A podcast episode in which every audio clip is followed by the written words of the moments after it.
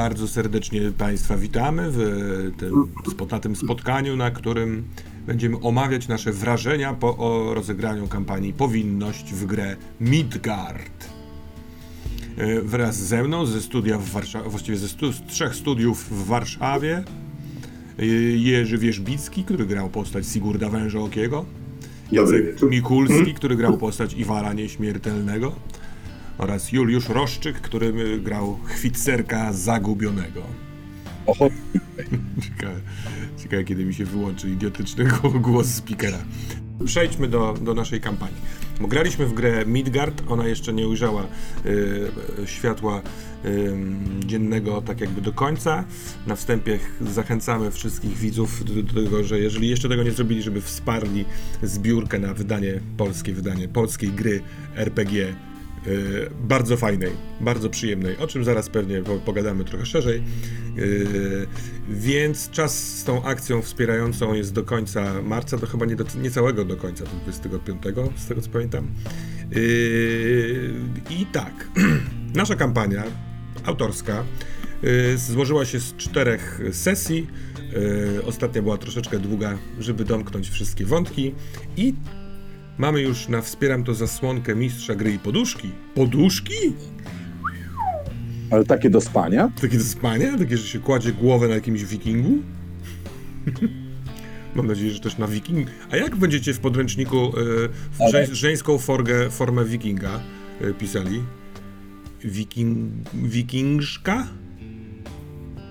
No bo teraz bardzo ważna rzecz w RPG-ach. Dokładnie. Tylko nie wiem, czy dokładnie do spania, czy dokładnie wikinżka. Wikinżka to chyba nie. Ale czy wikinżkini? Bezpiecznie to chyba będzie wiking. Wikinga, tak jak wirtuoza. Ale czy nie było tak, że wikingowie jakby, że tylko mężczyźni mogli być wikingiem, a kobiety mogły być najwyżej tam tą tarczowniczką, tak jak w serialu? Nie, bo sam wiking, ten termin... To jest szerokie pojęcie. Tak, ale to nie jest też tak, że wszyscy tam w tym IX-VIII wieku w Skandynawii to byli wikingowie. Wikingowie to byli tylko ci ludzie, którzy jechali na rajd. Dosłownie wiking to jest ten riders, tak? Albo riderka. Więc... Też nie do końca musiał być to rajdy, to on też mógł handlować. To był właśnie ten chyba, co płynie statkami i tam przywozi rzeczy. Jak to zrobić, to jest jakby jego deal. Tak, dokładnie. Czyli generalnie typy i typiary, które jeżdżą na łodziach i wracają z łupami i kasą. Wikwin. O, Wikwin, a to fajnie brzmi nawet. Nie po polsku, ale fajnie. Ale po polsku masz trochę wyżej Hersztbabę. Ciocia Hogata napisała Hersztbaba. No trochę jakby kuzynki o sobie pisały. No dobra, no to... A w drugą stronę Volvy tylko dla kobiet. Aha, czyli Berserk mógł być tylko mężczyzną, a Volva tylko kobietą. A Volva to co to było? Bo taka wieszczka, wydaje mi się. Wieszczka, okej. Ale nie wiem, czy też czy w podręczniku, czy w systemie Durgilu Volva będzie miała moce magiczne, będzie rzucała hekserii, czy po prostu będzie przewidywała przyszłość oraz piła piwo. Taki budzik mi się włączył. Dobrze. O, klątwa, sponie, fajne.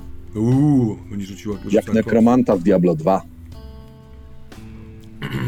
No właśnie, Durgil, a ile jeszcze jest różnych postaci, w sensie klas postaci, które będzie można wybrać do grania?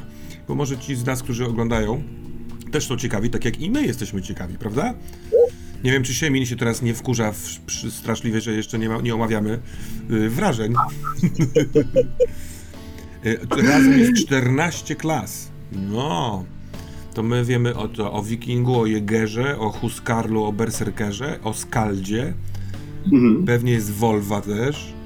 No tak. Parę klas pamiętam było zapowiadanych, nie? Miał być jakiś, pamiętam chyba jakiś szaman, pewnie inaczej się nazywał, ale coś takiego. Ale Trickstera pamiętam z Face'a, to też fajnie wyglądał ten Trickster. O, to czymś takim co zagrał. No właśnie, widziałem też, nie pamiętam nazwy klasy, ale pamiętam, że była taka klasa, która totalnie odpowiadała temu, co ja próbowałem zrobić właśnie tym moim Jägerem. Taki jeszcze bardziej śledczy łowczy, tak mi się wydaje, też był taki. Herkules Poirot.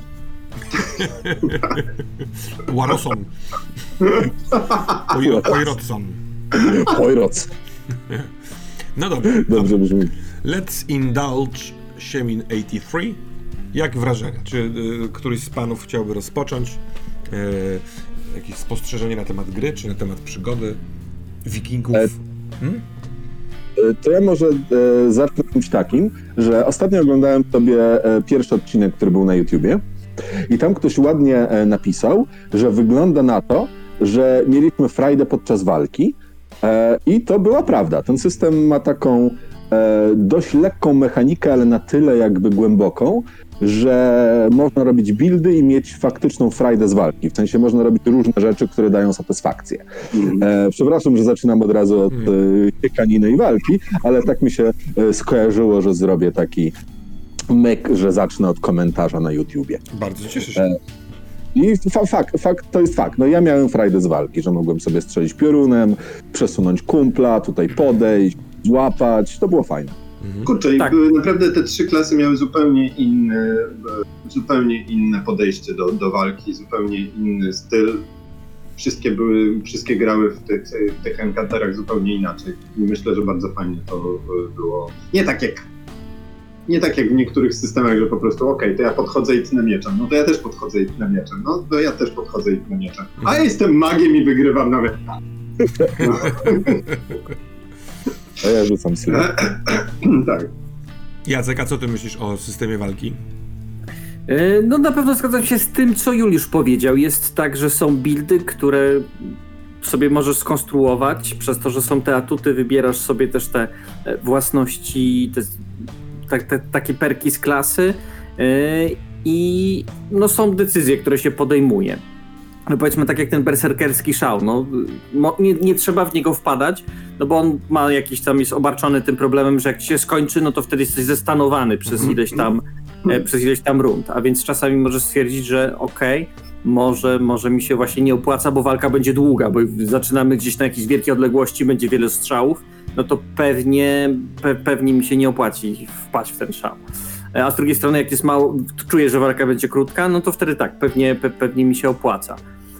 Plus, no na przykład ten atut, który sprawia, że jak dostaniesz obrażenia, to potem negujesz kary do ilości ataków, a więc w połączeniu właśnie, to jest taki, robi się buildzik, bo berserker w szale obniża obrażenia, dostajesz obrażenie, masz więcej ataków, a więc ktoś wchodzi w ciebie ciosem i przez to zaczynasz tam nawalać super efektywnie.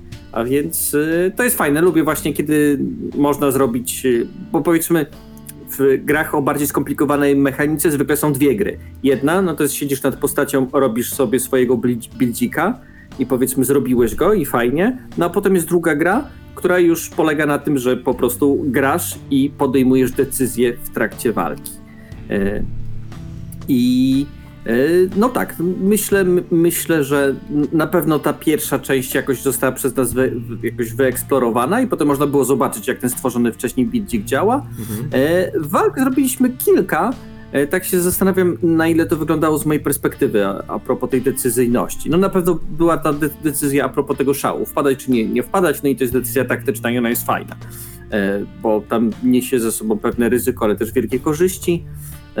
Plus to jeszcze jest ta decyzja z ilością ataków, które zadasz. No powiedzmy, w którym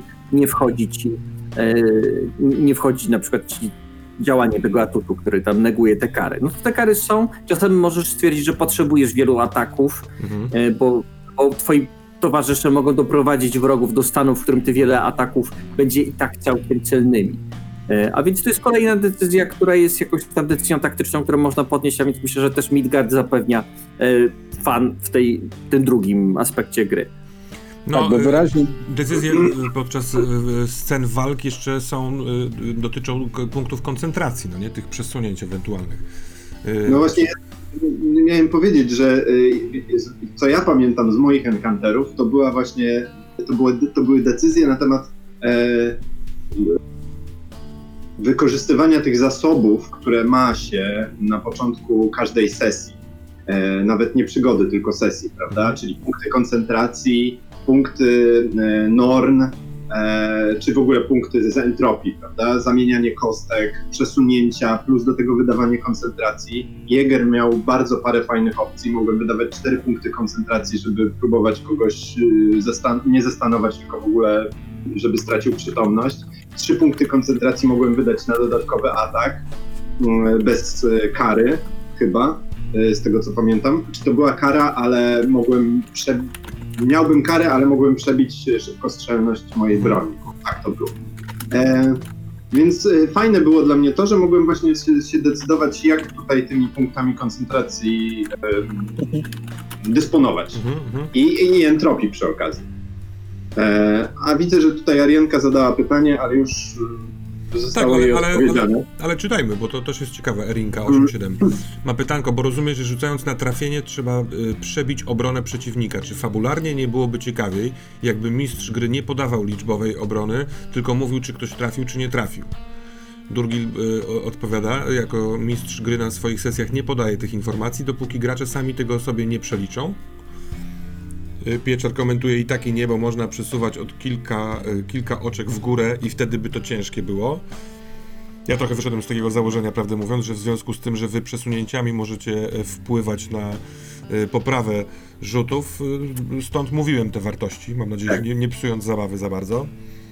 Nie, wydaje mi się, że właśnie tutaj wręcz trzeba było jakby podawać od razu. Masz do przebicia tyle. W sensie nie wyobrażam sobie troszkę akurat. To zależy od systemu, ale wydaje mi się, że w Midgardzie najlepiej by było jednak, najlepiej grało to, że podawać wartość. Ja się zgadzam, znaczy generalnie się zgadzam, co napisał Jacek, bo jeżeli się podaje, to po prostu jest szybsza walka i według mnie jak jest bardzo dużo osób, znaczy w sensie potworów, postaci do zaciukania, mówiąc brutalnie, to wtedy opłaca się podawać, żeby było dynamicznie, fajnie, filmowo, ale ja lubię na przykład, jak mistrzuję, nie podawać, jeżeli jest na przykład jeden tajemniczy przeciwnik, no bo wtedy dodaje się tak popularnie taką aurę tajemniczości, że nie wiadomo, jak trudno go trafić, tak? W sensie mówi się trafiłeś, nie trafiłeś. Tylko, że to zwalnia pewnie i to nie zawsze działa. Ja osobiście wolę, jak jest szybciej, ale czasami są sytuacje, w których uznaję, że fajnie, jak jest wolniej. Tak, się zastanawiam w ogóle, bo narzędzia, które ma się tutaj mechanicznie podczas walki, to kojarzą mi się trochę z taką grą, nie tyle z pokerem, z zakrywanymi rzeczami, tylko z tym, że wszyscy wiemy, jakie są składniki, elementy i współczynniki, tylko trzeba je strategicznie, nie wiem, dopasować i opracować, no nie, na podstawie wykonanego rzutu, więc to wydaje mi się, ja bym dalej prowadził tak, że się podaje, będę się bronił w tym. Sieminowi się podoba mechanika zamieniania wyników na K20, czyli łaska Norn. Ta mechanika zmniejsza ilość rzutów, które nic nie robią. Jestem wielkim zwolennikiem zasady, że jeżeli się na coś rzuca, to wpływa to w jakiś sposób na dziejącą się scenę. Ja się bardzo z tobą zgadzam, Siemin. To przekręcanie kości jest super. Bo ono oddaje też fabularnie, według mnie przynajmniej, klimat pewnej, jak to powiedzieć, pewnej tajemniczości dotyczącej przyszłości, że to jest jakieś takie dotknięcie losu czy bogów, zamienienie tych kości. Myślę, że też można to fabularnie opisywać, jeśli ktoś ma ochotę. A co w tym sądzicie? Dla mnie to jest... To ja chciałem tylko krótko powiedzieć, że dla mnie to jest fajne, bo jeżeli gracz bardzo, bardzo chce, żeby jakaś akcja mu się powiodła, no głównie jakaś taka roleplayowa, jakaś taka fabularna, no to fajnie, żeby miał zasób, żeby to faktycznie mu się udało, jeżeli ma jakiś taki fajny pomysł, nie wiem, przekonać mrocznego elfa, żeby zdradził swój ród, zakraść się od tyłu, żeby zrobić jakąś pułapkę, żeby żyrandol wpadł na wszystko i żeby była wielka jakaś heca, bo to jest fajne po prostu. Są takie sceny, które to jest właśnie, no wydaje ci się, że będzie super, na przykład, nie wiem, negocjujesz z jakimś głównym złym i chcesz mu podrzucić granat do kieszeni, jak on odchodzi, haha, wygrałem z wami, wchodzi do swojego statku, no i to może być taka, no nie wiem, może być taka sytuacja i to jest taki właśnie fajny, taki storytellingowy zasób, który mają gracze, żeby pchać w kierunku jakichś scen, które oni by chcieli, żeby umieścić. I to dobrze działa po prostu. Bo tych punktów jest dużo. I mi to nie przeszkadzało. Nie czułem się tak, że tych punktów mam za dużo, ale może też dlatego, bo padało dużo jedynek, które są oporne na wydawanie tych punktów. Niestety. Wydaje mi się, że bo tutaj właściwie nie mam nic do dodania, poza tylko jedną taką rzeczą, że wydaje mi się, jako gracz też miałem czasem takie sytuacje, że można trochę można być niewolnikiem metapoziomu, w tym sensie, że myślę sobie, kurde, nie, no mam tylko 45% albo tylko 40%, że to mi się uda, nie będę ryzykował. A tutaj dzięki temu zasobowi akurat, jak mnie łaska Norn, nie boję się tego zrobić. Po prostu. Tak. Bo wiem, że mam przesunięcia, mam łaskę Norn i super, że to jest mechanika, która spowoduje, że mamy fan, bo ryzykujemy i trudno. Jeżeli już się... nie wiem, czy mogę przeklinać, nie będę przeklinać. Jeżeli już bardzo, bardzo pójdzie źle wszystko, to, no to trudno, no to już tak chciał los, tak? Ale jest dużo sposobów, żeby ten los oszukać. Ciekawe jakie przekleństwo Jerzyk miał na myśli, mówiąc, że coś bardzo pójdzie źle. Wydaje mi się, że mam pewien pomysł. Erinka pisze, że szkoda wobec co do postaci, że Sigurd nie miał większej okazji na wykazanie się. Tylko tu rozmawialiśmy przed wejściem Sigurdzie, więc Jerzyku, oddaję ci głos. Proszę, wypowiedz na głos swój ból. Ja nie wiem, czy Erinka mówi tutaj o kwestiach fabularnych, czy o kwestiach mechanicznych, po prostu wynikających z klasy postaci, którą grałem. Tak czy owak, ja powiem tak, jeżeli takie było wrażenie twoje, Rinko, że nie wykazałem się, no to jakby to może być taki, no po prostu może tak to wyglądało dla widzów. Ja natomiast nie miałem takiego poczucia, że się nie wykazywałem. Przepraszam, Jerzy, jestem przekonany, że chodzi o to, że nie było miejsca, w którym twoje umiejętności, atuty miałyby miejsce zagrać, no nie? Nie, no to jakby było parę rzeczy, które moja postać... Okej, w walce oczywiście byłem słabszy siłą rzeczy, ale to było dwóch wielkich schabów, wielkich wikingów dopakowanych, którzy bardziej się w tym specjalizują ode mnie i od początku było to wiadomo, że tak to będzie. Ja miałem okazję w ostatniej sesji postrzelać sobie z mojego karabinu snajperskiego, czułem się bardzo, bardzo powernie, chociaż tutaj taka drobna sugestia może ode mnie, gdyby dodać może troszkę więcej damage'a karabinowi snajperskiemu, to byłoby fajnie, można by się poczuć lepiej, jako taki snajper, który trafił w głowę jakiejś bestii z daleka i po prostu zmiótł ją jednym strzałem, ale też te bestie, z którymi walczyliśmy w ostatnim odcinku, to były naprawdę już przypaki. Tak. To były bardzo wielkie potwory.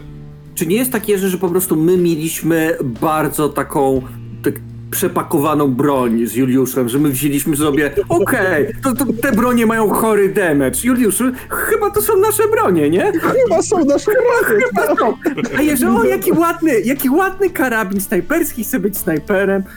Tak, to trochę tak było, no i... Może też dlatego, że... Mogłeś wziąć cyberbazukę zniszczenia, a wziąłeś karabin snajperski. No ale bo moja postać jest snajperem, więc z tym wziąłem karabin snajperski, ale Jäger specjalizuje się w innych rzeczach, które bardzo dobrze zrobił podczas tej kampanii, więc ja się jarałem, że mogłem się wykazać.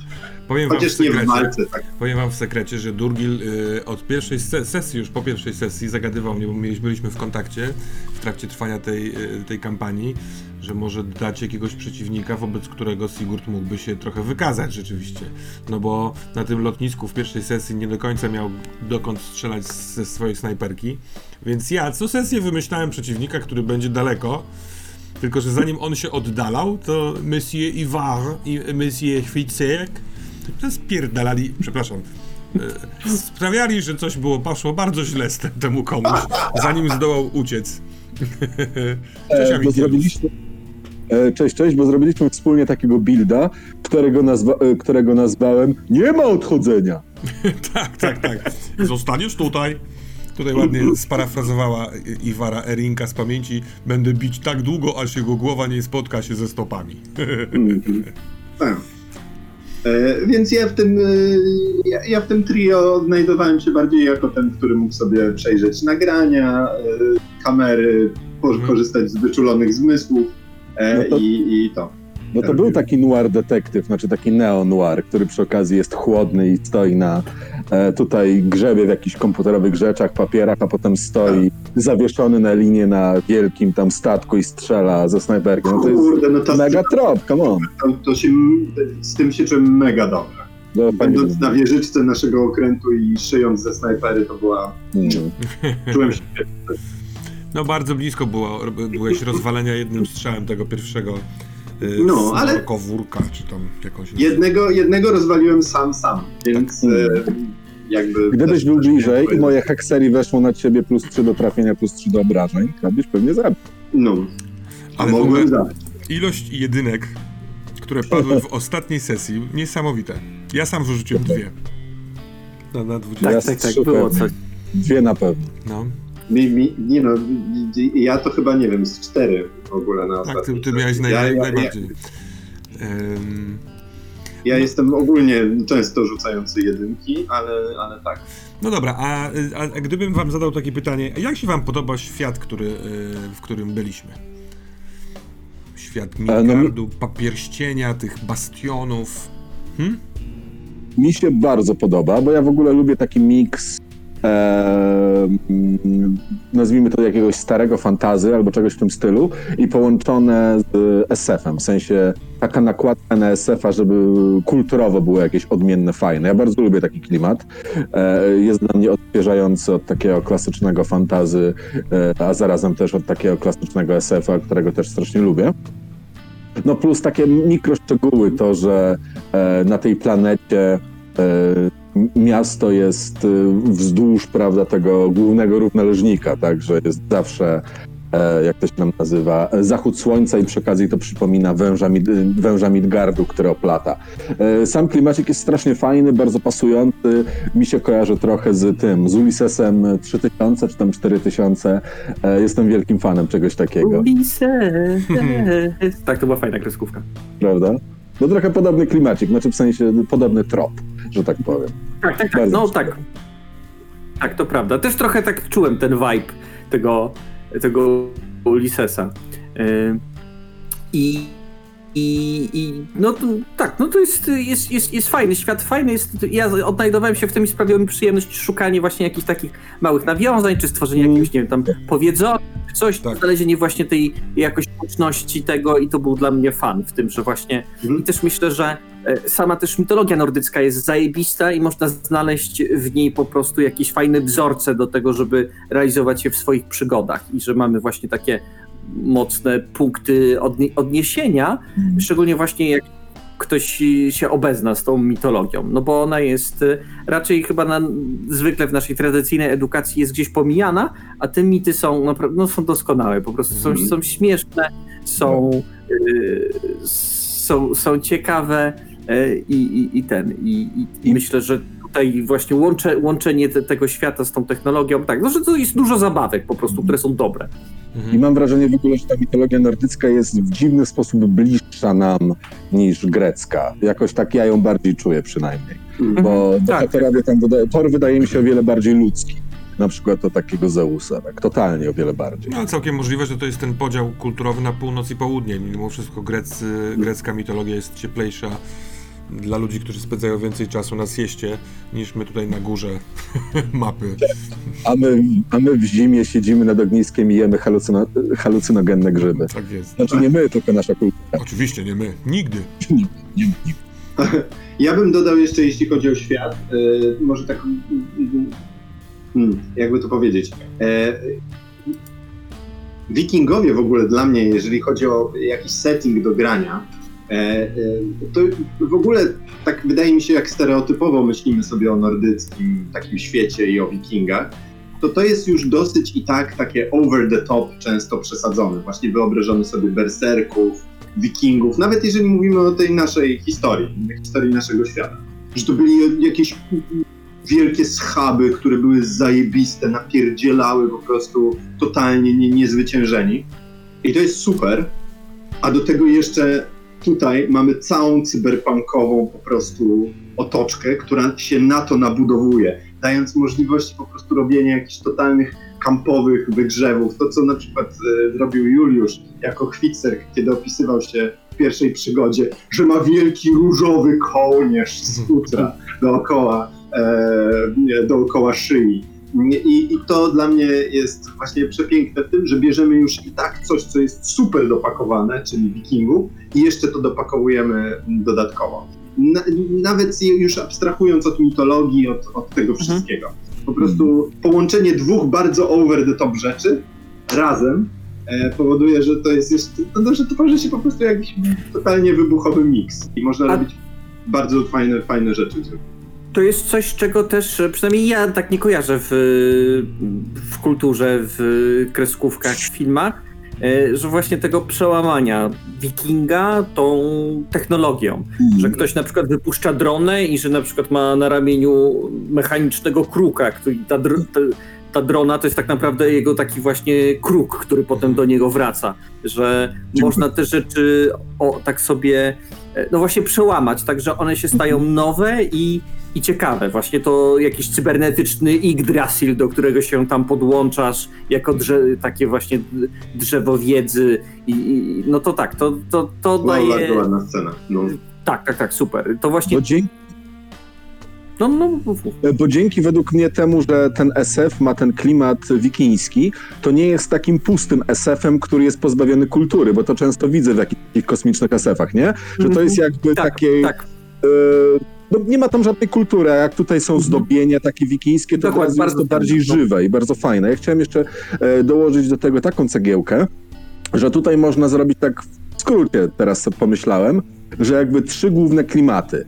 Albo klimat czysto taki wikiński, że się napieprza jakby na polu chwały, albo czysto SF-owy, że jest jakaś intryga, albo coś na przecięciu tych dwóch. No bo jedno i drugie ma takie podobieństwo, przynajmniej dla mnie, że jest jakiś taki chłód takiej wyprawy na takim drakarze. I właśnie z tego przecięcia można było spokojnie zrobić taką kampanię właśnie bardziej taką space operową, że się jedzie na takim drakarze przez zimny kosmos jako wikingowie kosmici. Tak? To jest na przecięciu tych dwóch klimatów, oba się wspierają nawzajem, mnóstwo rzeczy tutaj można zrobić. Potem odciąć się i pójść w czysty SF albo w czystą jakąś baśń mitologiczną. Dużo opcji klimatycznych, bardzo się jaram. Tutaj trochę nadgonię z komentarzami, bo pojawiają się też ciekawe. No Siemin o detalach, że im więcej tych detali jest, tym to pozwala na lepszą imersję graczy i jakby połączenie się z settingiem. I to jest to, o czym mówicie, z czym się bardzo zgadzam, że to są wyraziste rzeczy te gatunkowe. I mitologia nordycka, i cyberpunk, i taka space operowa rzecz. Można się tym bawić. Pieczar pisze, że może to kwestia tej kampanii, ale właśnie trochę brakowało tych nordyckich mitów, żeby na przykład taksówki nazywały się walkirie. Sporo tego biorę na siebie, ponieważ ja nie jestem mocny w nordyckiej mitologii. Powoli zaczynałem się w nią wdrażać w miarę jechania. Cieszyłem się, jak wy wspominacie nazwy związane z wikingami. Mi się udało drakkara poduszkowego na koniec przemycić. Siemień bardzo lubi tę scenę właśnie, jak zagubiony Hvitserk wchodzi do Yggdrasil i uczy się hekserii. Tak, to był sztos. Durgil, autor, pisze, że spokojnie, że przełożenia mitologii będzie bardzo dużo w samej grze. To też już to czuć w tym starterze, według mnie przynajmniej. Bardzo dużo nazw własnych, takich ztechnologizowanych atrybutów nordyckiej mitologii. Amitielius wyraża tezę, że to połączenie mitologii nordycko-celtyckiej i cyberpunka to bardzo ciekawa sprawa i wydaje się mu, że system bardzo przypadnie do gustu polskich RPGowców. Też mi się tak wydaje. Tak, zwłaszcza, że wielu polskich RPGowców bardzo lubi klimaty nordyckie i bardzo lubi klimaty cyberpunkowe. Co się może nie udać, no. Czy jest jakaś profesja dla dronów? Czy są drony? Pyta się Siemin, a Durgil pisze, są drony. No i na tym polega rozmowa. Są drony. Trzeba rozmawiać. I w tym momencie Durgil dopisuje do podręcznika da. No. Tak, ostatnie zdanie. I są drony, krok. Tak. Podkreślenie jest, że cybernetyka w tym świecie to jest złoto. Durgil dopisuje, że zazwyczaj techmistrzowie operują dronami, ale także i hakerzy. I drakary są, a różne ich typy, czy tylko poduszkowce? Prawdę mówiąc, ja strzelałem z poduszkowcem. Ja nie wiem, czy w podręczniku będzie taka możliwość. Zresztą nie wiem, na ile w realnym świecie jest napęd magnetytowy.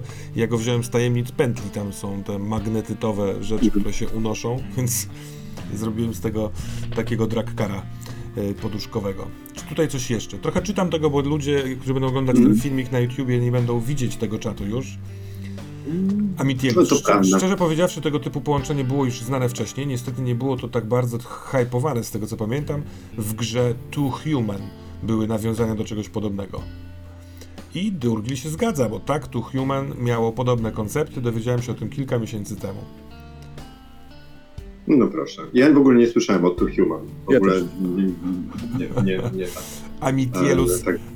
Uśmieje się, że kanał Termosa dalej nie potrafi przeczytać mojego nika. I tak cię lubię, Wojtku. Bardzo ci dziękuję, że mnie lubisz. Amitielusie. No jak to inaczej czytać? Może Amitilus? Amitilus. Bo ja nie wiem, a może to jest Amitielus, tylko że może, tam jest duże i. A może Amitilus? Teraz ja się boję, że to jest jak Hastur. Jak dobrze przeczytamy, wtedy otworzy się portal do przedwieczny. Tak. Albo ten komputer nas wciągnie i będziemy w tym świecie. Wcześniej zostało przetłumaczone. Że się pomyliłem wcześniej. Amitielius. A mi się podoba Amitielius i będę do ciebie mówił per Amitielius, skoro mnie lubisz.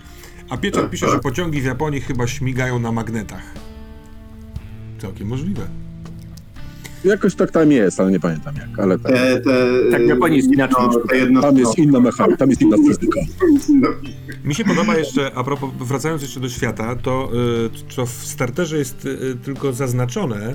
Ja dostałem kilka jeszcze materiałów od Durgila za pomocą poczty internetowej, ale te systemy inne, te światy, w których żyją Jotunowie, Elfirowie, czy Elfiry, Esirowie i tak dalej, one są też charakterystyczne, inne, odmienne i wydaje mi się, że można grać długo w Midgard, zmieniając sobie stylistykę, nawet trochę rodzaj grania, trochę tak jak wcześniej wspomniałeś, Julku, że można popłynąć dragkarem w cholerę, w kosmos, bawiąc się space operę, albo można zatrzymać się w jakimś bastionie i grać wśród, nie wiem, tych ścieków cyberpunkową jakąś taką rzecz, ale też na różnych światach i z różnymi dziwacznymi postaciami. Mi to też się bardzo podoba.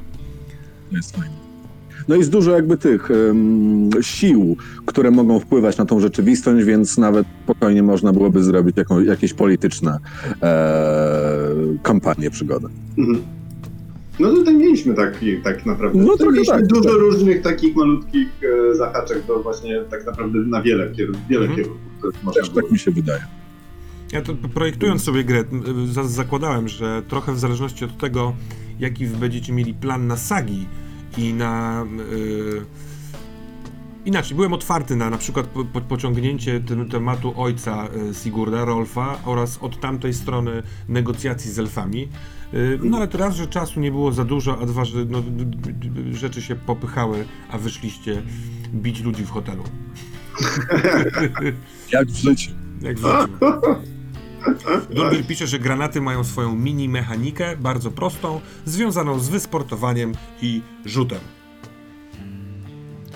Chyba tak jak granaty powinny mieć. Jerzy, ja popatrzyłem. No. Popatrzyłem na ten karabin snajperski. On ma damage o 2. Oj, ja nie słyszę Jacka. Ja też nie. Jacku. Ja też nie. Raz, dwa, trzy. O, teraz dobrze. Okej, wróciłeś do nas. Raz, dwa, trzy. Okej, już jesteś. Że karabin snajperski ma...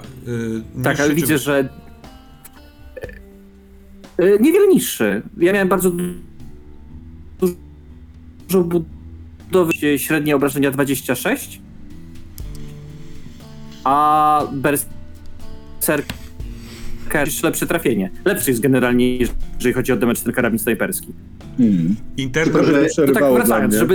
Karabin snajperski ma inne zalety, jak pisze Durgil, głównie chodzi o zasięg, tylko że moja broń, karabin snajperski, ma damage może i troszkę wyższy przy jednym ataku, natomiast ma szybkostrzelność 1.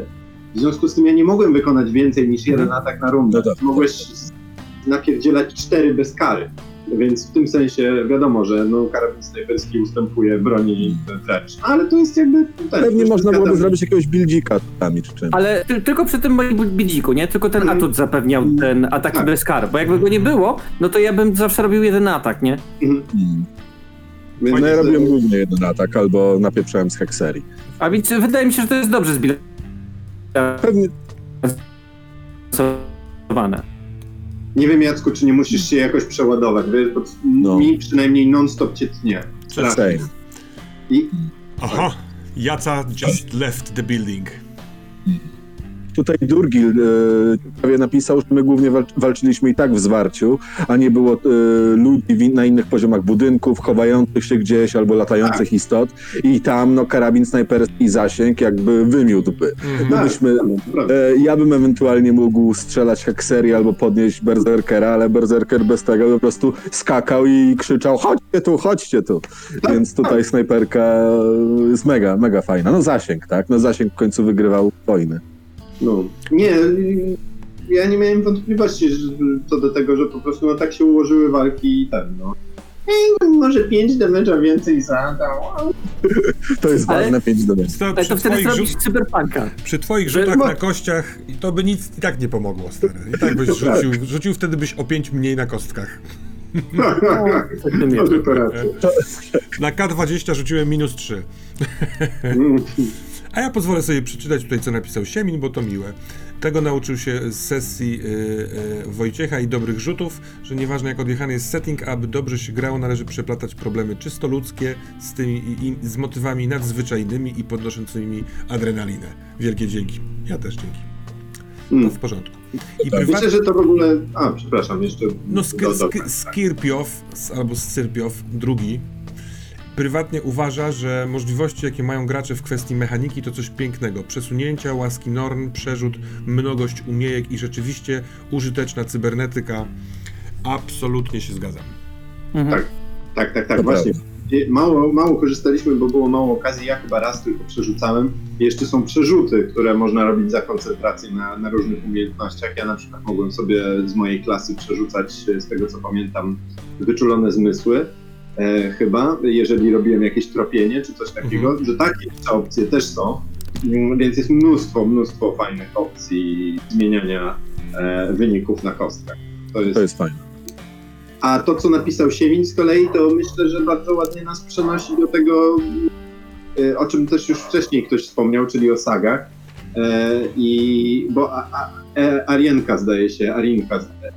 Erinka zdaje się pytała.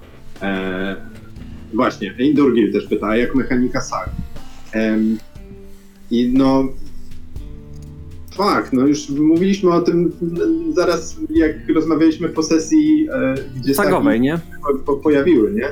To jest po prostu dla mnie mega objechane i wydaje mi się, że w ogóle też ty o tym mówiłeś, Termosie, że bardzo wpłynęło w ogóle na tą kampanię, na to, jakie były nasze wybory, na to, z czym się spotkaliśmy i tak dalej. Mega. Bardzo mi się podobały sagi i cieszę się, że mogliśmy je zrobić. Sagi są też o tyle fajne, jest mnóstwo powodów, dla którego są fajne.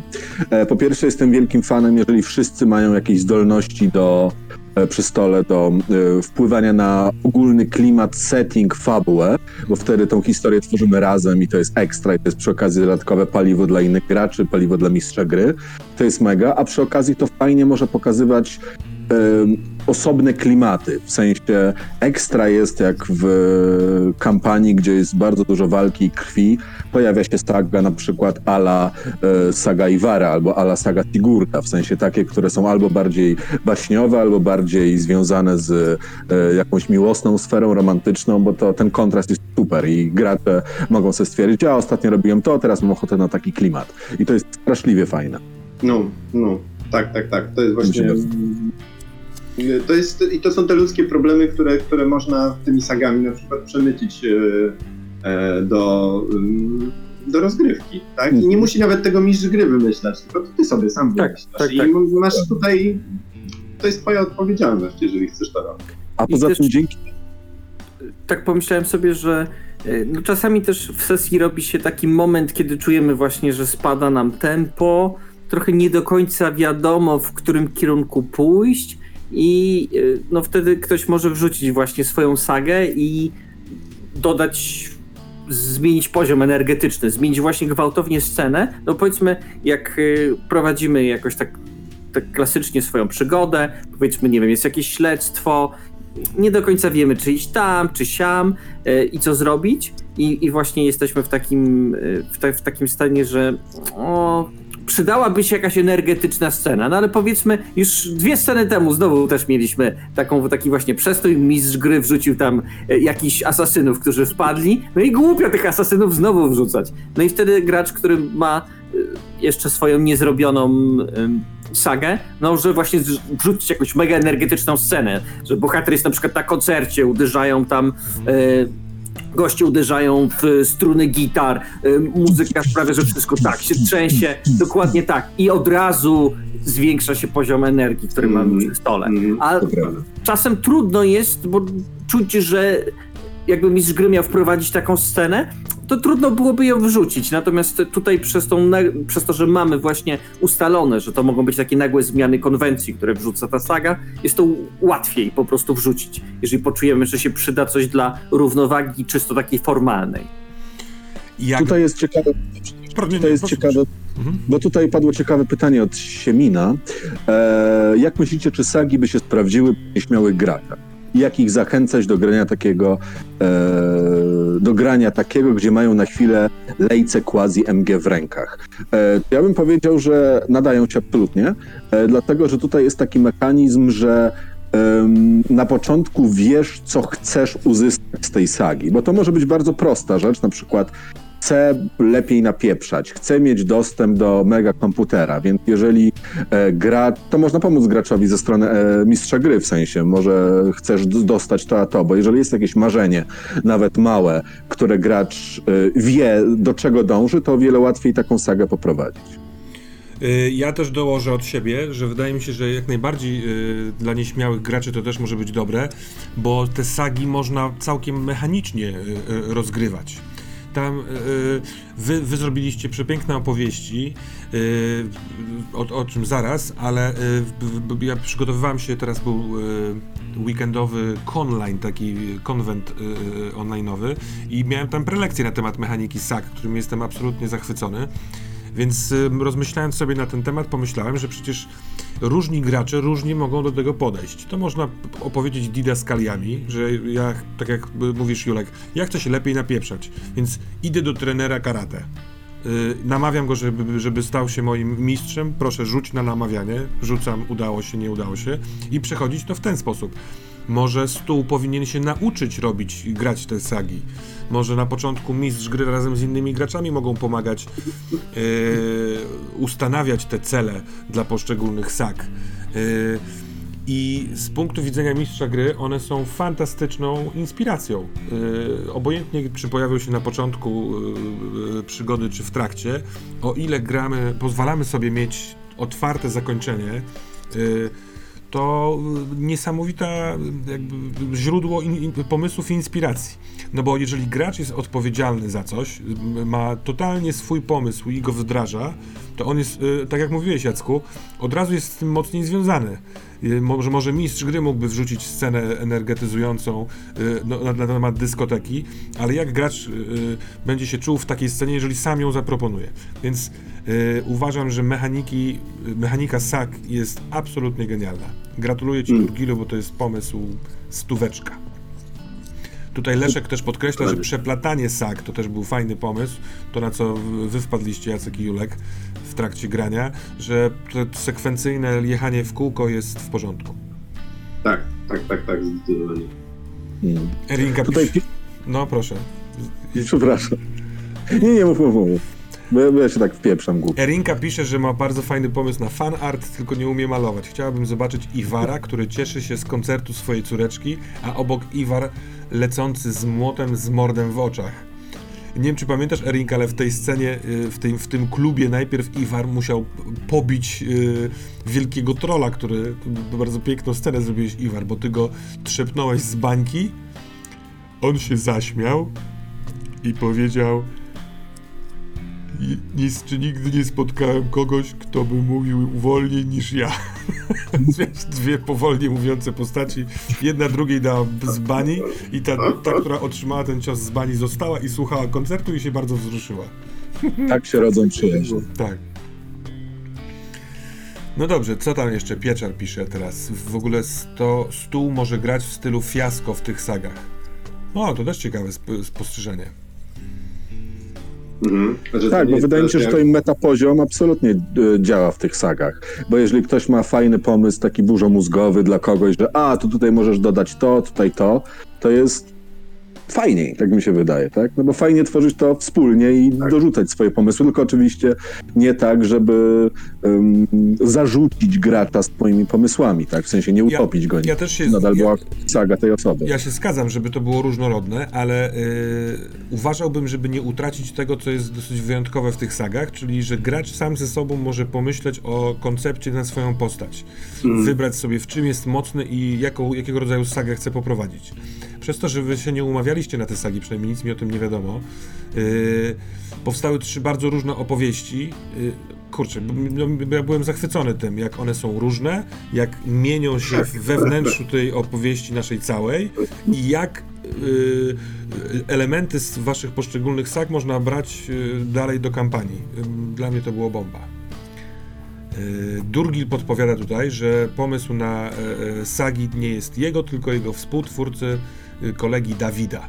Durgil, a właśnie we 2 jesteście autorami tej gry, czy nie? Jak to mówić? Albo w ogóle nie mówić? się zaplątałem w tym. Przez chwilkę było mi głupio, bo kilka razy pisałem, że to jest twojego autorstwa, a jeżeli jest autorstwa twojego i Dawida, to Dawida przepraszam. Amitielus z góry wita resztę ekipy Hard. Dobrze przeczytałem Amitielus? Bo przybył Leszek, który wcale nie jest Leszkiem, tylko to jest katana. Ha! Takie rzeczy wiem. Dobra, co tu jeszcze ktoś pisze ciekawego? Siemień się pyta, a jak to grać w stylu fiasko? W takim sensie, że wszyscy przy stole siedzący mogą wspólnie opracować pomysł na sagę i to, jak ona jest rozgrywana. Ja to tak zrozumiałem. Tak, albo tutaj tak, jeszcze dodał Pieczar, że inni gracze wcielają się w NPC-ów w sagach. To też jest możliwe. Jakby fiasko tak naprawdę, no właśnie, no jest pełna dowolność. Nie ma mistrza gry, każdy może na siebie przyjąć troszkę odpowiedzialności, jeżeli widzi, że może pomóc w tej sadze, mógłby pomóc w tej sadze. Wydaje mi się, że tak naprawdę kwestia sag, jakby to, co powiedziałeś Termosie, nie? To jest bardzo dobry punkt wyjścia, bo tak jakby mechanicznie i najprościej to jest, prawda? Że jest sobie gracz i gracz mówi, ja chcę się, czy to ty powiedziałeś Juliusz, już nie pamiętam, to ty powiedziałeś Juliusz, chciałbym się lepiej napierdalać, no to idę do trenera karate, zdaję test na przekonywanie, potem zdaję test na pompowanie na sztangach, a potem zdaję test na prężenie muskułów podczas, nie wiem, podczas jakiegoś kulturystycznego po prostu eventu. I dzięki temu dostaję plusy do budowy ciała. Whatever. Załóżmy, że coś takiego, tak? To jest bardzo podstawowy sposób mechanicznego wykorzystania tej zasady. Ale i tak można przejść wszystkie sagi, prawda? Wszystkich graczy. Ale to jest tylko punkt wyjścia do... Ta mechanika jest... No właśnie, to jest w niej niesamowite, bo jeżeli mamy graczy, którzy może nie za bardzo to czują, albo troszkę się jeszcze boją, albo potrzebują ośmielenia większego, to można zacząć od czegoś takiego i to rozbudowywać sobie i jakby jako stół dogadać się, na czym polegają nasze sagi. Czy chcemy je grać jak fiasko, czy po prostu wszyscy wcielamy się w postaci, rzucamy sobie pomysłami, czy to są nasze monologi, czy to są nasze scenki. Jakby tutaj jest... Świat opcji stoi otworem.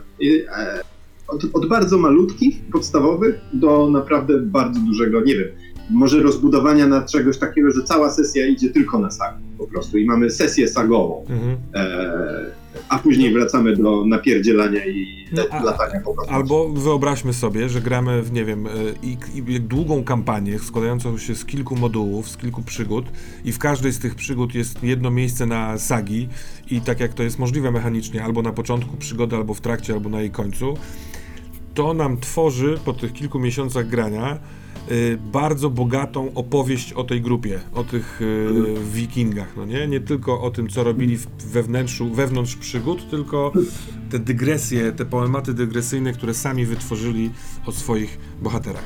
Jest bardzo super.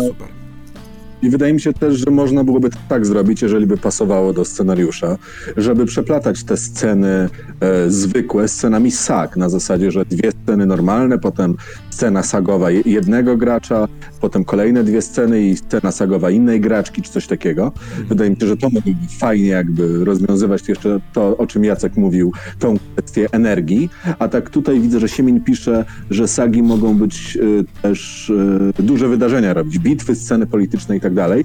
I o tym też chciałem wspomnieć, bo saga może być na przykład fajnym rozwiązaniem na scenariusz heistowy, w zasadzie Ocean's Eleven, że każdy robi jakąś swoją broszkę, tak? Że, swój prep.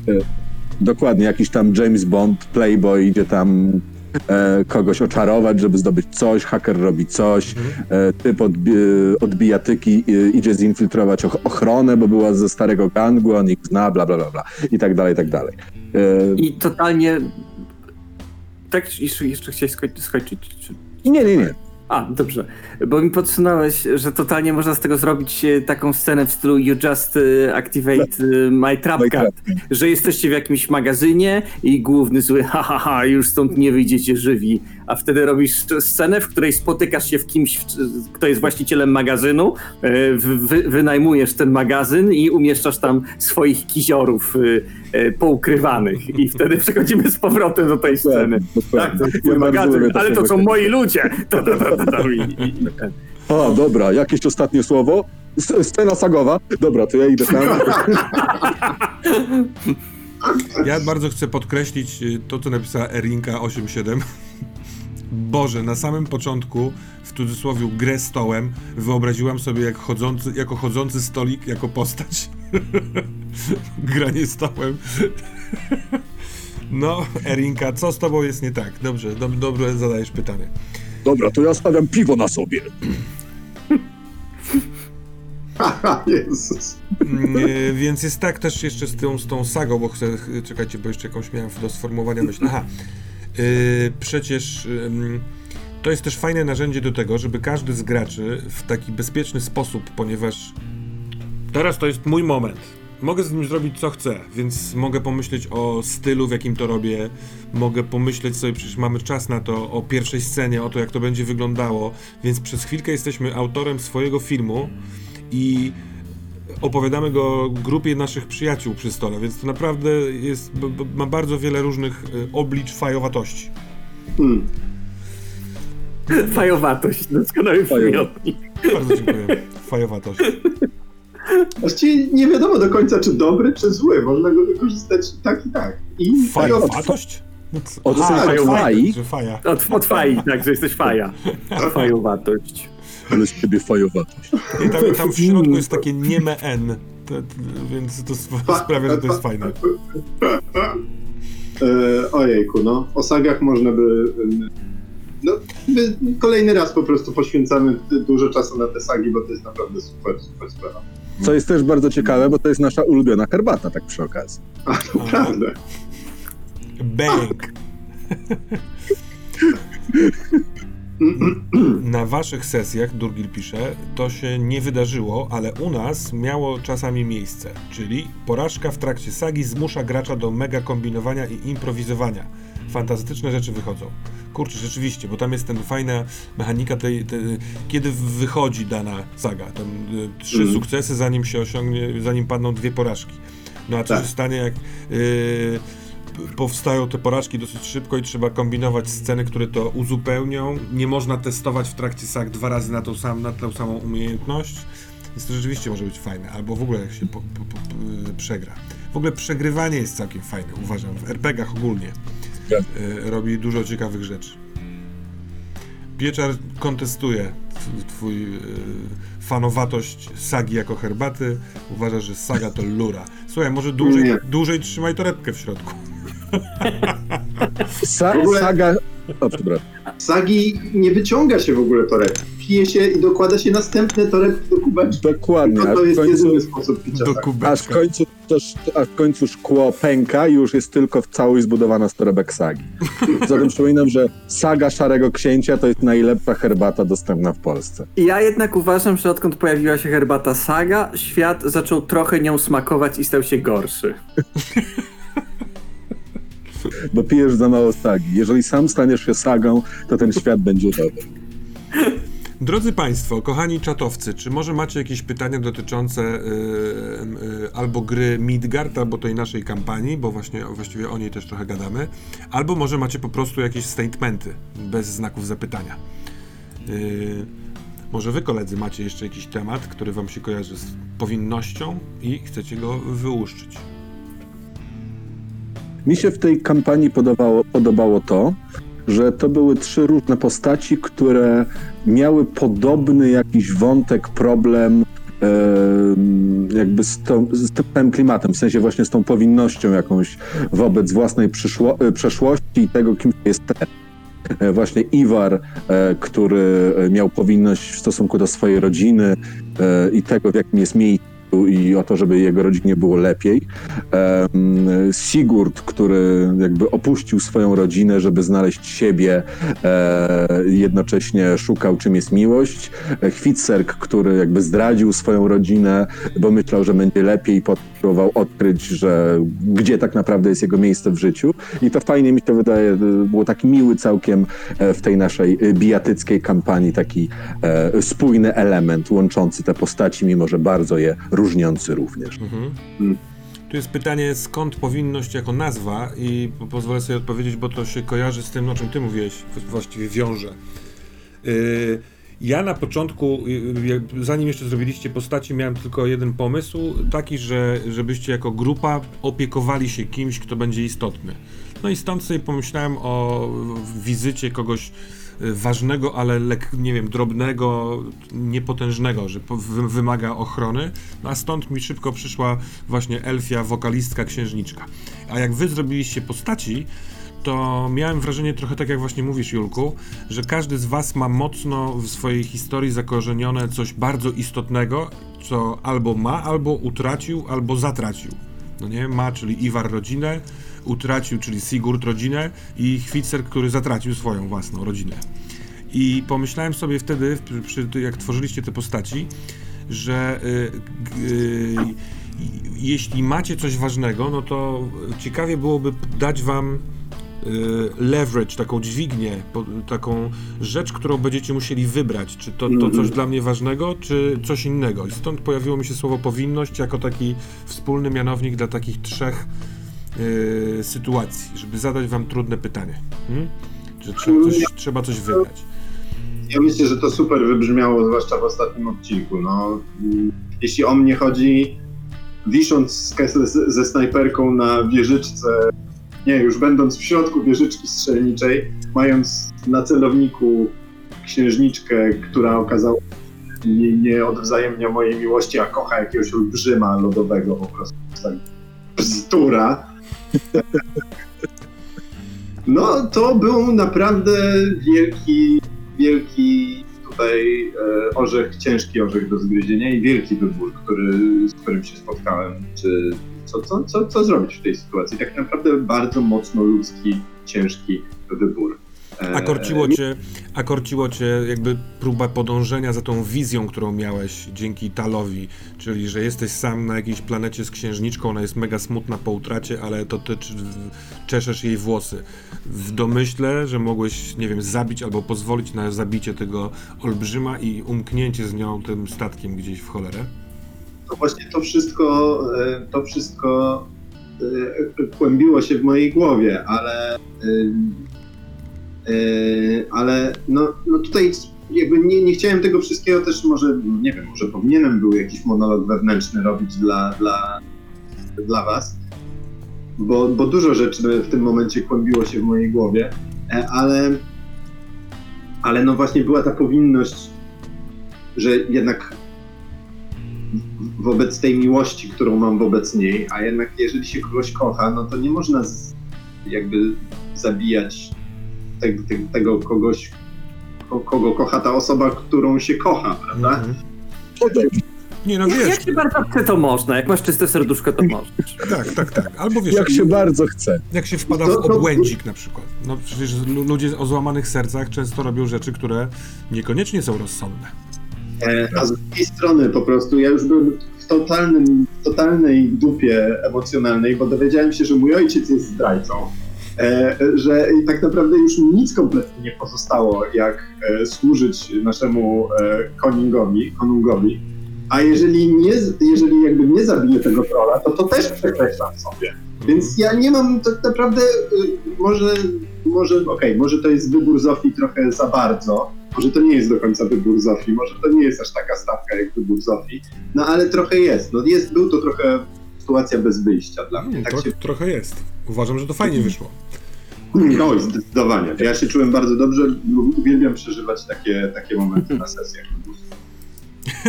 Pieczar sugeruje, że skąd wiesz, że ten olbrzym nie wykorzystywał tej księżniczki, nie był to syndrom sztokholmski. Trzeba było go klepać. Dokładnie. Też tak uważam. Też tak uważasz, ale sam go nie klepałeś. Ale Iwar go klepał go. W ogóle się ale potem kazał mu odejść. Bo ja chciałem go puścić, ale nie chciałem go puścić z nią. Mhm. Tak, to ja potem pierpiłem, że nie można. Ty wpadłeś w Iwar, w sensie miałeś ten moment, kiedy odszedł od ciebie szał, przez co byłeś właśnie zestanowany i kiedy oni we dwoje odchodzili, to teoretycznie nie byłeś w stanie nic robić, tak wyglądało mechanicznie. Mogłem się tylko bronić wtedy, gdybym mógł ją pochwycić, to bym ją pochwycił. No właśnie się zastanawiałem. Tak. Czyli ja wtedy bym próbował ci przeszkodzić. Czyli walka trwałaby dalej. To byłoby też ciekawe rozwiązanie. Co prawda byliśmy już wtedy zmęczeni, ale wszyscy by tam się rzucili na siebie, no nie? Tak, fronty by się trochę zmieniły wtedy. Ten elf Tosalei też przecież by wziął sprawy w swoje ręce. Ten drugi z kolei Paletion. Stanąłby w obronie swojej ukochanej pani. Przez całą kampanię się zastanawiałem, czy Paletion ją kocha, czy nie kocha. I w związku z tym, że nie byłem pewien, co jest lepsze, to czekałem na moment, w którym będę potrzebował albo przyjaciela, albo ukochanego. No i stanęło na przyjaciela. Siemin. To jest też ciekawa sprawa. Ja od pewnego czasu też gram, mówiąc na głos monolog wewnętrzny moich postaci dla innych graczy i mistrza gry. Pozwala to nie tylko pokazać intencje moich postaci, ale wskazać również emocje, które za wyborami stoją. Zgadzam się. Choć tak. Cicha postać ma w sobie pewną tajemnicę i jakby jeżeli stół może interpretować sobie postać poprzez czyny, które ona robi, jest też, wydaje mi się, ciekawe. To jest kwestia chyba konwencji trochę jakiejś takiej stylowy danej konkretnej gry, sesji właściwie, a nie gry.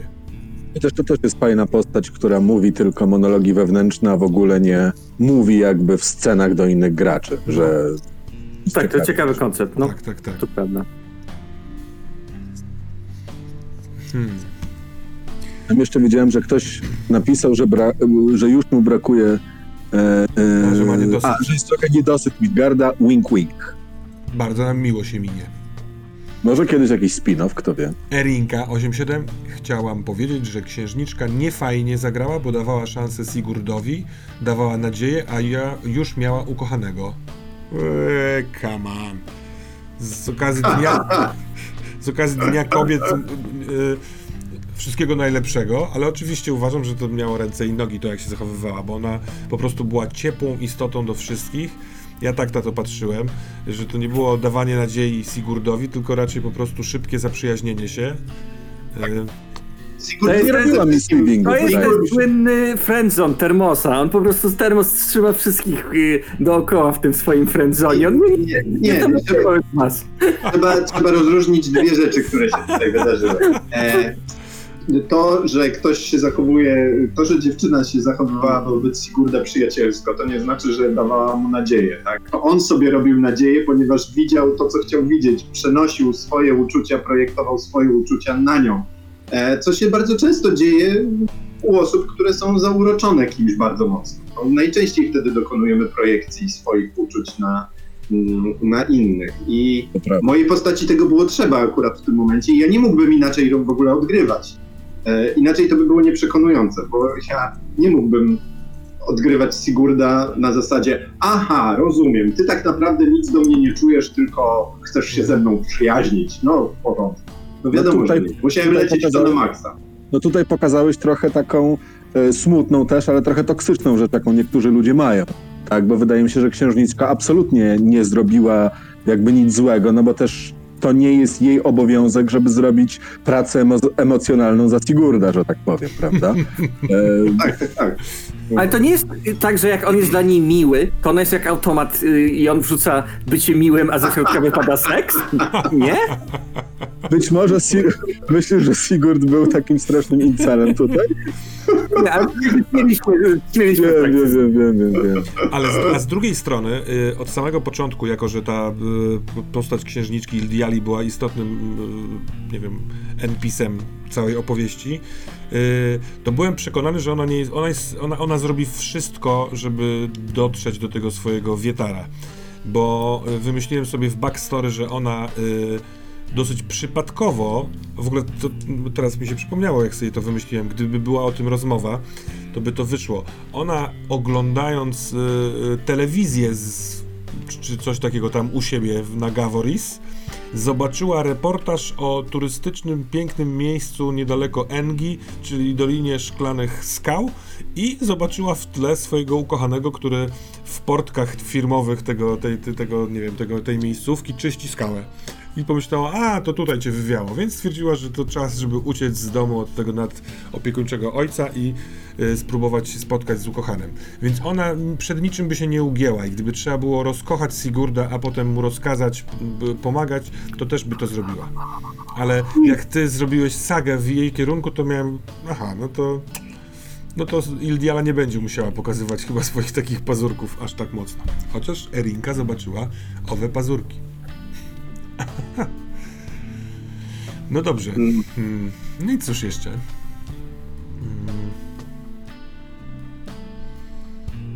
Damage był duży, to było fajne. Dużo fajnych potworów i dużo fajnych przeciwników było. No za potworów dziękuję też Durgilowi, bo on mi je pomagał wymyślać, podsyłał mi NPC-ów i... Super. A to było. Tak. I to było naprawdę duże zagrożenie dla nas cały czas. Ja się tak w pewnym momencie bałem, czy my sobie z tym poradzimy, ale było okej.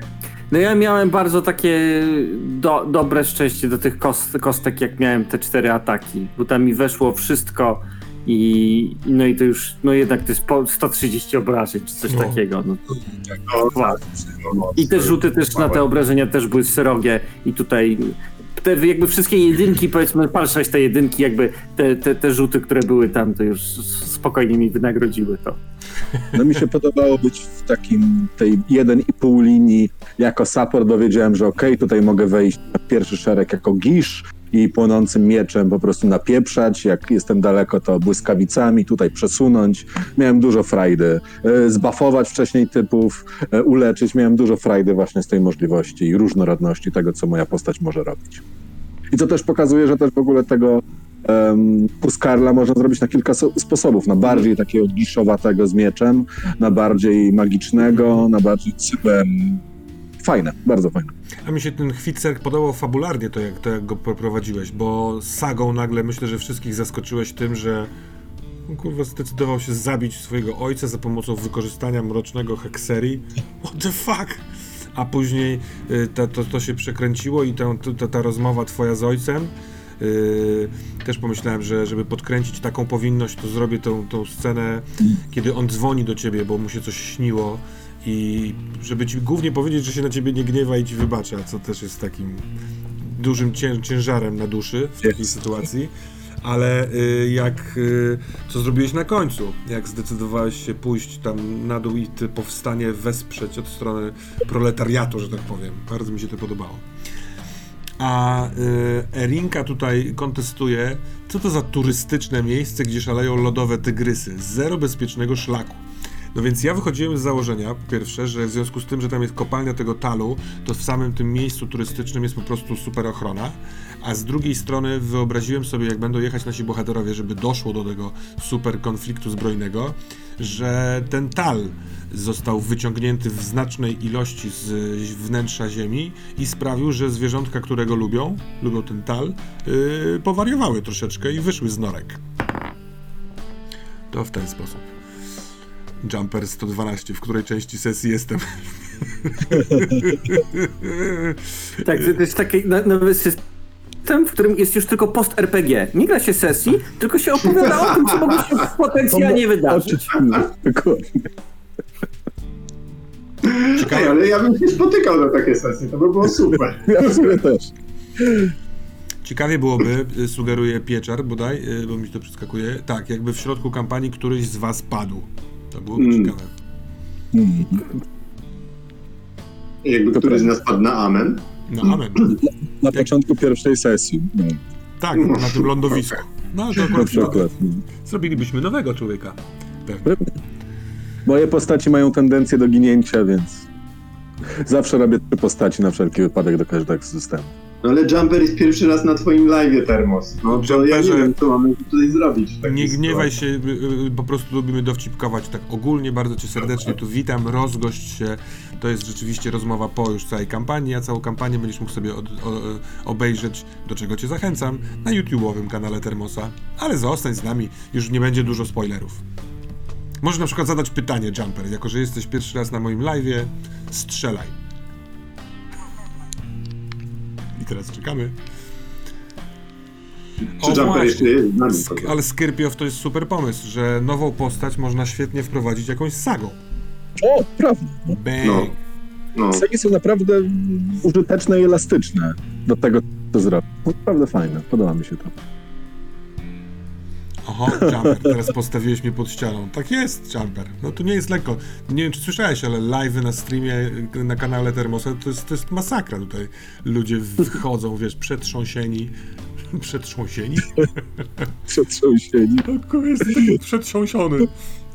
Tak, zawsze katarzis po prostu. Po każdym streamie ludzie po prostu wypijają pół litra wódki, palą papierosy, mimo że nie palą. Tak. Ale mówią, już nigdy tam nie wrócę, a potem wracają, bo nie mogą się powstrzymać. Tak, bo jest syndrom sztokholmski. Nowe tłumaczenie słowa katarsis, że to nie jest jakieś, bo to trudno przetłumaczyć, nie, bo to jest takie bardzo precyzyjne i że to jest przetrząsienie. Przetrząsienie. Tak, przetrząsienie. Albo potrząsienie. No. Przetrząsienie. No bo Termos jest takim Smarzewskim polskiego RPGa, ja bym powiedział. Znaczy Smarzowskim. Smarzowskim. Nie, ja jestem Smarzewskim. Smarzowski. A, fajnie. Prawie Smarzowski, ale już naprawdę bardzo, bardzo lubię. Ale ktoś zupełnie inny. Zupełnie.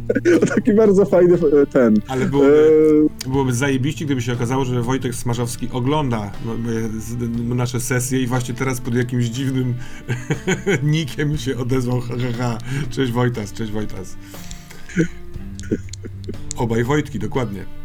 Ja bym chciał jeszcze zapowiedzieć jedną rzecz, bo co prawda tam wspomniał Siemin o niedosycie. Ja jeszcze trochę będę sycił Midgardem w taki sposób, że dogadałem się z Durgilem i spróbuję stworzyć jedną z planet. Jako taki element w podręczniku dostępny. Trochę się zasadzam na coś takiego jotunowego, bo mi się podobają te takie lodowe wielkoludy. I dziwny świat, w którym elfy się zakochiwują. Wiesz, to chore. Ale całkiem możliwe, że będzie tam rozdział napisany przeze mnie. Już rozgrzewam palce. Zobaczymy, jak mi pójdzie. Oczywiście Durgil... A ja w ogóle miałem wam pokazać, bo nie było czasu na sesjach, ale ja mam figurkę, zajebistą figurkę Jotuna. Do takiego tego. Zaraz wam pokażę. Może ja też. To wiesz, masz figurkę Jotuna? Bezsłodni, patrzcie na Jotuna! Ojej! Patrzcie! No poka. Wow. Poka. Ale mu musi być chłodno. Ale dobry. To jest Jotun z Marvela, nie? A czy to jest Jotun z gitarą? To nie jest... Nie, to jest wielki, lodowy... Jotun z gitarą byłby dla mnie parą. To jest Kirk Hammett. Tak, to jest lodowy gigant z uniwersum Marvel, akurat z takiej gry strategicznej, w którą kiedyś grałem bardzo dużo. To chciałem się pochwalić, że mam. No dobra, ale Jumper 112, myślisz, cały czas się zastanawiasz nad tym pytaniem, bo my zmieniliśmy temat, ale żeby wypełnić pustkę, no nie? Miałeś kilka minut, mam nadzieję, że coś ten... Tak, i w zespole trash metalowym by były dobre. Nie wiem, czy widzieliście taki mem, jest fotografia metalowego zespołu, takich wiecie, blond, długie włosy, skóry, i oni są w jakimś takim lesie w ciągu dnia. Las jest przepiękny, jakaś taka dolina z tyłu i tak dalej, i jest podpis fińskie parki, ochrona fińskich parków narodowych wydaje rocznie miliardy tam tych koron na odszukiwanie zagubionych zespołów trash metalowych, tak, którzy mają sesje zdjęciowe do swoich okładek. Tak, czytałem. To jest śmieszne. Moja córka piszczy na samą myśl o tej planecie, a nie, piszczy, bo spać nie może. Stary, to wyjdź z jej pokoju. Tak. Z tym komputerem. Drodzy Państwo na czacie. Ostatnie słowo komentarza na temat powinności w Midgard. Albo samej gry, albo naszej gry, albo świata przedstawionego. Kto coś ma. No i oczywiście was też proszę o rezumé swoich wrażeń. Mogę zacząć. Drodzy Państwo, bardzo, bardzo mi się przyjemnie impą prowadziło. Jak wiecie, lubię to robić, ponieważ mi zaimponowało bardzo to, jak wy ogarniacie mechanikę. Ja jestem słaby w tym, jestem w tym leszczem. Gdybym miał równie leszczowych w takiej warstwie graczy, to byśmy byli gdzieś pogubieni, a wy ogarnialiście, co to znaczy rzucić hekserii, posługiwać się wszczepem i czym jest atak okazjonalny. Za to bardzo wam dziękuję oraz oczywiście super fajnie się grało fabularnie. Więc mi jest miło i przyjemnie. Jestem ciekaw całego podręcznika do Midgarda i chętnie sobie go przeczytam, bo z tego co Durgil mówi, tam pomysłów na różne przygody różniackie będzie mnóstwo. Więc ja mam tyle, a mechanikę sag będę na pewno wykorzystywał w różnych swoich grach.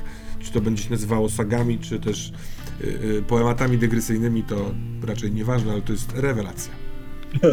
Panowie? Bardzo, bardzo ładny komentarz Siemina. Najlepiej obronę z Berserka ogarnął Iwar, tak. Siemin jednakowoż jakby... Trzeba też pamiętać o starych prawidłach stołów, wielu polskich stołów, to znaczy jeżeli wałujesz i mistrz gry się nie zorientował, to wałujesz dalej, jakby. Dokładnie. To jest legit. Ja mogę pokazać screena, gdzie jest napisane umiejętność plus cecha. Taką kartę dostałem od mistrza gry. Ja nie dostałem, tak będę grał. Tak będę grał, taka była karta. Ja nie wiem, o co chodzi. Tutaj padło ciekawe pytanie. Jakie macie oczekiwania wobec podręcznika? Co chcielibyście jeszcze zobaczyć?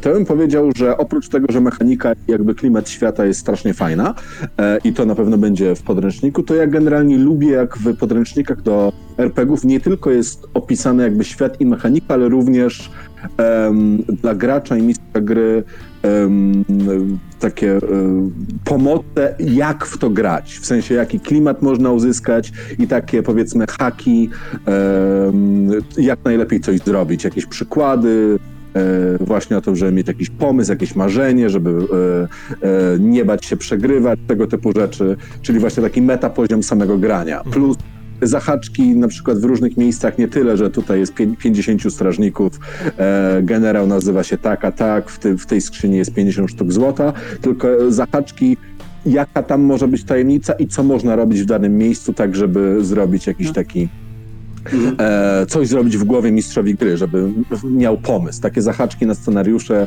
mikro według mnie są super fajne. Ja bardzo sobie cenię, tak jak na przykład jest w Eberronie są na przykład takie rzeczy w settingu, które tam twórca Keith Baker ustalił z Wizardami. To jest taki setting do Dungeons and Dragons, że są tajemnice, które nie mogą być wyjaśnione w żadnym dodatku, w żadnej przygodzie. Po prostu są rzeczy, które się wydarzyły i nikt nie wie, w żadnym podręczniku nie jest napisane, czemu tak jest. Żeby właśnie stworzyć takie ziarna, które potem już ludzie na swoich sesjach będą rozwijać. Bo bardzo często jest tak, że gdzieś pojawia się fajna tajemnica w jakimś sposób, ale twórcy na przestrzeni dziejów wyjaśniają, czemu to się wydarzyło. A nie, żeby istniały tajemnice, które zawsze w oficjalnym materiale są tajemnicami, że właśnie na przykład, nie wiem, ktoś kiedyś zniknął, nie wiadomo dlaczego, albo nawet, nie wiem, albo pojawił się, no nie wiem, ktoś, kto podaje się za Odyna, ale nie wiadomo, czy to jest ten Odyn w końcu, czy nie, że właśnie jest ta jakaś niepewność i my nie wiemy, to wie tylko mistrz gry, co tam jest. I żeby podsunąć właśnie tego Drakkara, który przepływa i nikt nie wie, kto go zbudował i tak dalej, tak dalej. Tak, dokładnie. I to totalnie wystarczy. Właśnie, że jest zarysowana tajemnica i człowiek sobie myśli, kurczę, co może być w tym Drakkarze, kto może być. Że właśnie to są takie najcudowniejsze takie ziarna, które zaszczepiają wyobraźnię, bo to albo może zaszczepić mistrza gry, który właśnie tam stworzy przygodę, albo gracza, że on sobie myśli, o, ja jestem człowiekiem z tego zapomnianego Drakkara. I tak albo dalej. Sobie zrobię sagę, żeby to eksplorować, tak? Tak. Właśnie takie tajemnice w świecie, które są tak zarysowane. Pamiętam, w podręczniku do Neuroshimy chyba też było tak sporo rzeczy zarysowanych, to mi się tam podobało. O ile nie jestem jakimś wielkim fanem Neuroshimy, to pamiętam, że z przyjemnością czytałem ten podręcznik jako takie zahaczki, tajemnice, które są, ale nie są rozwikłane. Że to i mi zostawiają jako, no jakby nasz stół ma rozwikłać tą zagadkę. Bo to na przykład mi przeszkadzało w Starym Wodzie, World of Darkness i tak dalej, bo tam jak się przeczyta te różne podręczniki, dodatki do Brudża, do i tak dalej, no to w pewnym momencie zna się historię całego świata. I już mi na przykład nie chciało się tego eksplorować, bo to wszystko już było wyeksplorowane, albo w 10 podręczniku, albo w tym dodatku i tak dalej. Jak już świat jest opisany w 100%, to trochę nie ma po co grać, chyba że coś się pozmienia oczywiście niektóre rzeczy, albo ktoś nie wie i tak dalej, więc tajemnice, które zawsze są tajemnicami, są super dla mnie. No dobrze, a tutaj też jest kilka fajnych rzeczy w komentarzach, więc poczytam trochę na głos, dobrze, koledzy? Bo Leszek powiedziała, że nie jest w moim klimacie cybernowski klimat, a jednak wspaniale się oglądało, więc coś w tym musi być, więc tak, gra jest dosyć magnetyczna. Pieczar chciałby w podręczniku zobaczyć NPC-ów z ich krótkimi opisami. Osoby, które można w kampaniach wykorzystać i o których jeszcze przed grą mogą przeczytać gracze, żeby też poznali trochę świat. Zgadzam się, że w ten sposób fajnie się, mi przynajmniej, poznaje realia, jeżeli mogę przeczytać o kimś. Spadła kartka. Jakieś duchy tu są. Dobra. Jumper, a Pieczar jeszcze, krótkie opisy miejsc, może jakieś knajpy i tak dalej, a Jumper pisze, czy to pytanie w końcu tak. Dobra, nie wiem jak jest dokładnie, ale na pewno są rasy, które nie zostały przeznaczone do grania przez bohaterów graczy, także gdybyście mogli wybrać dowolną, znaną rasę w tym uniwersum dla swoich postaci, to którą? No i stanął na wysokości zadania. To jest dobre pytanie. Ja bym bardzo chciał zagrać mądrym, inteligentnym trolem, który w swojej mądrości i inteligencji jest tak się różni od pozostałych członków swojej rasy, że musi ją ukrywać, bo wstydzi się, że boi się, że zostanie odrzucony przez resztę ziomków. Więc jest mądry, ale musi żyć głupio. A wy? No ja myślę, bo to jest trudne pytanie. Tak, ale bardzo fajne. Może bym sobie takim właśnie Schwarzalbem zagrał, czyli mrocznym elfem albo krasnoludem, to tam zależy od tłumaczenia, bo to wydaje mi się całkiem fajne, takie ziemiste. Chociaż też sobie pomyślałem, że jak jest ta druga rodzina bogów, Vanów, to fajnie byłoby to zagrać takim upadłym bogiem, który jest odrodzony, albo potomkiem, który jest odrodzony i nie ma pamięci o swojej boskości albo czegoś takiego i próbuję wzlecić wyżej albo coś takiego. O, poszedłem w kult trochę. Ale tak, to mnie jara. Mi przyszło do głowy jakiś demigod, jakiś coś takiego, no to byłoby bardzo ciekawe. Tak, albo jakiś potomek To jest bardzo zamysł. Za bardzo się odsunąłem od mikrofonu. Tak. Odchyliłem się i ale mówiłem o tym, że bardzo podobny Juliusz pomysł rzucił do mojego, który mi się w głowie ukuł. Więc tak, jakimś demigodem zdecydowanie. Leszek pisze też, że mechanika jest bardzo przystępna i ciekawa. Gracze mają szansę odkryć swój background poprzez sagi, Może być heroicznie i mrocznie, ale też luźno, w zależności od tego, jak chcą grać drużyny. True. A Pieczar pisze, że... Oj, uciekł mi. Pieczar mi uciekł. Pewnie Pieczar mi uciekł do swojej pieczary. Gdzie to było? Tutaj.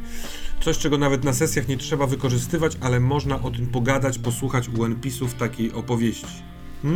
Też mi się tak wydaje. No właśnie, ale ja sądzę, że to w planach pewnie Durgil już ma, ponieważ mieliśmy okazję widzieć dwa różne podręczniki starterowe i ten pierwszy był biedny w te elementy, a drugi jest już wzbogacony. Ma na przykład fajne tabele generujące przeszłość weterana, czyli bohatera, skąd on może pochodzić, albo właśnie kto go wychowywał, i to jest bardzo fajnie wzbogaca wizję, widzenie tego świata.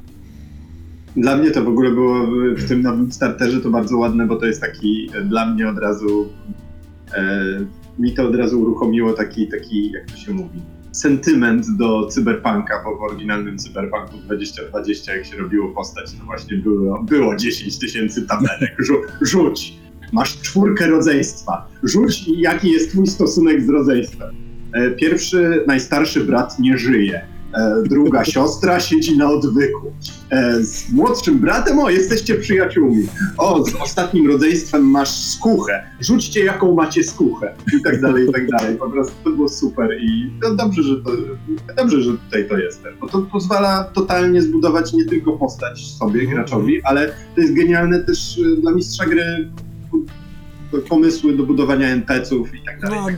Leszek wspomina o tym, że sagi ułatwiają mistrzowi gry tworzenie postaci. Uważam, że dzięki temu może poznać, co jest ważne dla danego gracza i co jego postać chciałaby osiągać. Tak, oraz przecież gracz, robiąc swojemu bohaterowi sagę, też może wymyślać lokalizacje i NPC-ów, których potem mistrz gry może przejąć do gry, a one są ważne, bo są powstały z gracza. Albo taka saga może być świetnym pomysłem na jakiś spin-off, kampanię dla innych graczy albo dla innych postaci po prostu. Pamiętam, że często nam się tak robiliśmy, jak graliśmy w tam kilka naszych kampanii w D&D, że od czasu do czasu chcieliśmy odpocząć od głównej kampanii, więc robiliśmy inne postaci i robiliśmy po prostu spin-offy. Tak, żeby być w tym samym świecie, trochę go rozwinąć. Taka saga jest według mnie świetną inspiracją właśnie dla takiej spin-off kampanii. To prawda. To jeszcze przekażę co Siemin, o co poprosił w podręczniku, że jak najwięcej mechanik dla mistrza gry i podpowiedzi, jak można wykorzystać owe mechaniki na sesji.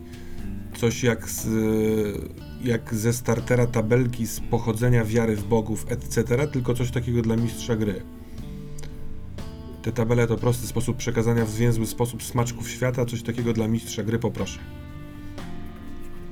Ja nie wiem, czy ja dobrze rozumiem, ale wydaje mi się, że tak, takie worldbuildingowe rzeczy, często one były dodawane na przykład w podręcznikach Wizardów, w Księdze Mistrza Gry, albo coś takiego, w Księdze Mistrza Podziemi, nie? To tam były takie, zdarzały się takie tabelki, do takich tabelek. To jest zawsze dobry zasób. No tak, jak zrobić miasto, albo wieś, albo coś takiego. Tak, ja tak z tabelkami kiedyś miałem tak, że na początku, jak jeszcze w ogóle się nie znałem RPG-ów i miałem ten podręcznik do tej pierwszej edycji Warhammera, tak pierdycji słynnej, no i tam tych tabelek było od cholery po prostu i te tabelki tam miałem wrażenie, że po prostu jakby tak, żeby było ich więcej, że to było aż takie, no nie wiem, nie czułem, że one są jakoś przydatne i potem przez długą moją, nie wiem, część takiego aktywnego RPGowania, no to czułem, że tabelki są lame, że kurczę, przecież można wymyślić coś fajnego, a nie używać jakichś takich tabelek, ale no jakby wróciło mi, że tabelki są czymś fajnym i użytecznym i przez pewną losowość, na przykład czasem jak robię sesję, to specjalnie sobie wymyślam kilka jakichś takich wydarzeń, które mogą się wydarzyć w różnej kolejności i przez to jak gracz sobie tam wyrzuci kostką, co się wydarzyło, to może z tego, jest to improwizacyjnie dla mnie fajne, że mogą się wyniknąć z tego jakieś fajne rzeczy, że coś się wydarzyło najpierw i doprowadziło w śmieszny sposób do tej drugiej sytuacji. Tabelki właśnie są czymś, co no, moim zdaniem jest bardzo fajne. Jest to właśnie doskonały zasób dla mistrza gry. Bo zrobienie tabelki to jest kupa roboty i jeżeli ktoś zrobił tabelkę dla ciebie, to moim zdaniem mega zasługuje na podziękowanie. Ja chciałem dodać, taka tabelka sprawia, że wychodzisz ze swoich zwykłych torów, tak? I ze swoich zwykłych rzeczy. Taka tabelka jest zaskakująca, bo zazwyczaj albo się robi, nie wiem, super mrocznych Batmanów albo coś, a tutaj nagle losujesz sobie, nie wiem, jasny kolor, czy cokolwiek i już zupełnie inaczej grasz, coś odkrywasz i tak dalej. Dałem lame przykład, ale mam nadzieję, tak, że wiecie, o to chodzi, No dobrze, drodzy Państwo, kochani na czacie, drodzy panowie, koledzy, gracze, półtorej godziny rozmowy to chyba jest całkiem spore wyczerpanie tematu. Pytania już o grze znikają, więc może my też zniknijmy. Co wy na to? Dobrze. Bardzo dziękujemy, że byliście z nami podczas tych naszych rozgrywek midgardowskich. Zachęcam raz jeszcze. Ci z was, którzy oglądają to na YouTubie za jakiś czas, możliwe, że już nie będą mieli okazji, ale zachęcam, by wesprzeć zbiórkę na Midgard. Mam nadzieję, że będziemy grali szeroko w tę grę na różnych konwentach już za jakiś czas, kiedy się ukaże podręcznik. I cóż, życzę przyjemnego wieczoru, bądźcie zdrowi. Dzięki, Impy, za granie. Dzięki wielkie. Do zobaczenia. Dobrej nocy. Narson, dobranoc.